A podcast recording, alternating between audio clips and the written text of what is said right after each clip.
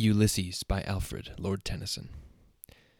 It little profits that an idle king, by this still hearth, among these barren crags, matched with an aged wife, I mete and dole unequal laws unto a savage race that hoard and sleep and feed and know not me. I cannot rest from travel. I will drink life to the lees. All times I have enjoyed greatly, have suffered greatly, both with those that loved me and alone, on shore and when through scudding drifts the rainy Hyades vexed the dim sea. I am become a name, for always roaming with a hungry heart. Much have I seen and known cities of men and manners, climates, councils, governments, myself not least, but honored of them all, and drunk delight of battle with my peers, far on the ringing plains of windy Troy. I am a part of all that I have met. Yet all experience is an arch wherethrough gleams that untraveled world whose margin fades forever and forever when I move. How dull it is to pause, to make an end, to rust unburnished, not to shine in use, as though to breathe were life. Life piled on life were all too little, and of one to me little remains. But every hour is saved from that eternal silence something more, a bringer of new things, and vile it were for some three suns to store and hoard myself, and this gray spirit yearning in desire to follow knowledge like a sinking star, beyond the utmost bound of human thought. This is my son, mine own Telemachus, to whom I leave the scepter and the isle.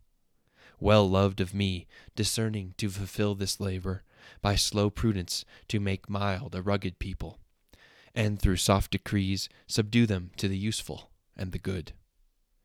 Most blameless is he, centered in the sphere of common duties, decent not to fail in offices of tenderness, and pay meet adoration to my household gods when I am gone. He works his work, I mine. There lies the port, the vessel puffs her sail. There gloom the dark, broad seas. My mariners, souls that have toiled, and wrought, and thought with me, that ever with a frolic welcome took the thunder and the sunshine, and opposed free hearts, free foreheads. You and I are old. Old age hath yet his honor and his toil. Death closes all, but something ere the end, some work of noble note, may yet be done. Not unbecoming men that strove with gods. The lights begin to twinkle from the rocks, the long day wanes, the slow moon climbs, the deep moans round with many voices. Come, my friends, 'tis not too late to seek a newer world push off, and sitting well in order, smite the sounding furrows, for my purpose holds to sail beyond the sunset and the baths of all the western stars until I die. It may be that the gulfs will wash us down. It may be we shall touch the happy isles and see the great Achilles whom we knew.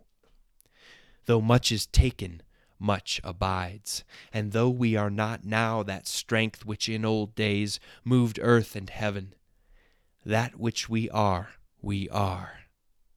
One equal temper of heroic hearts, made weak by time and fate, but strong in will to strive, to seek, to find, and not to yield.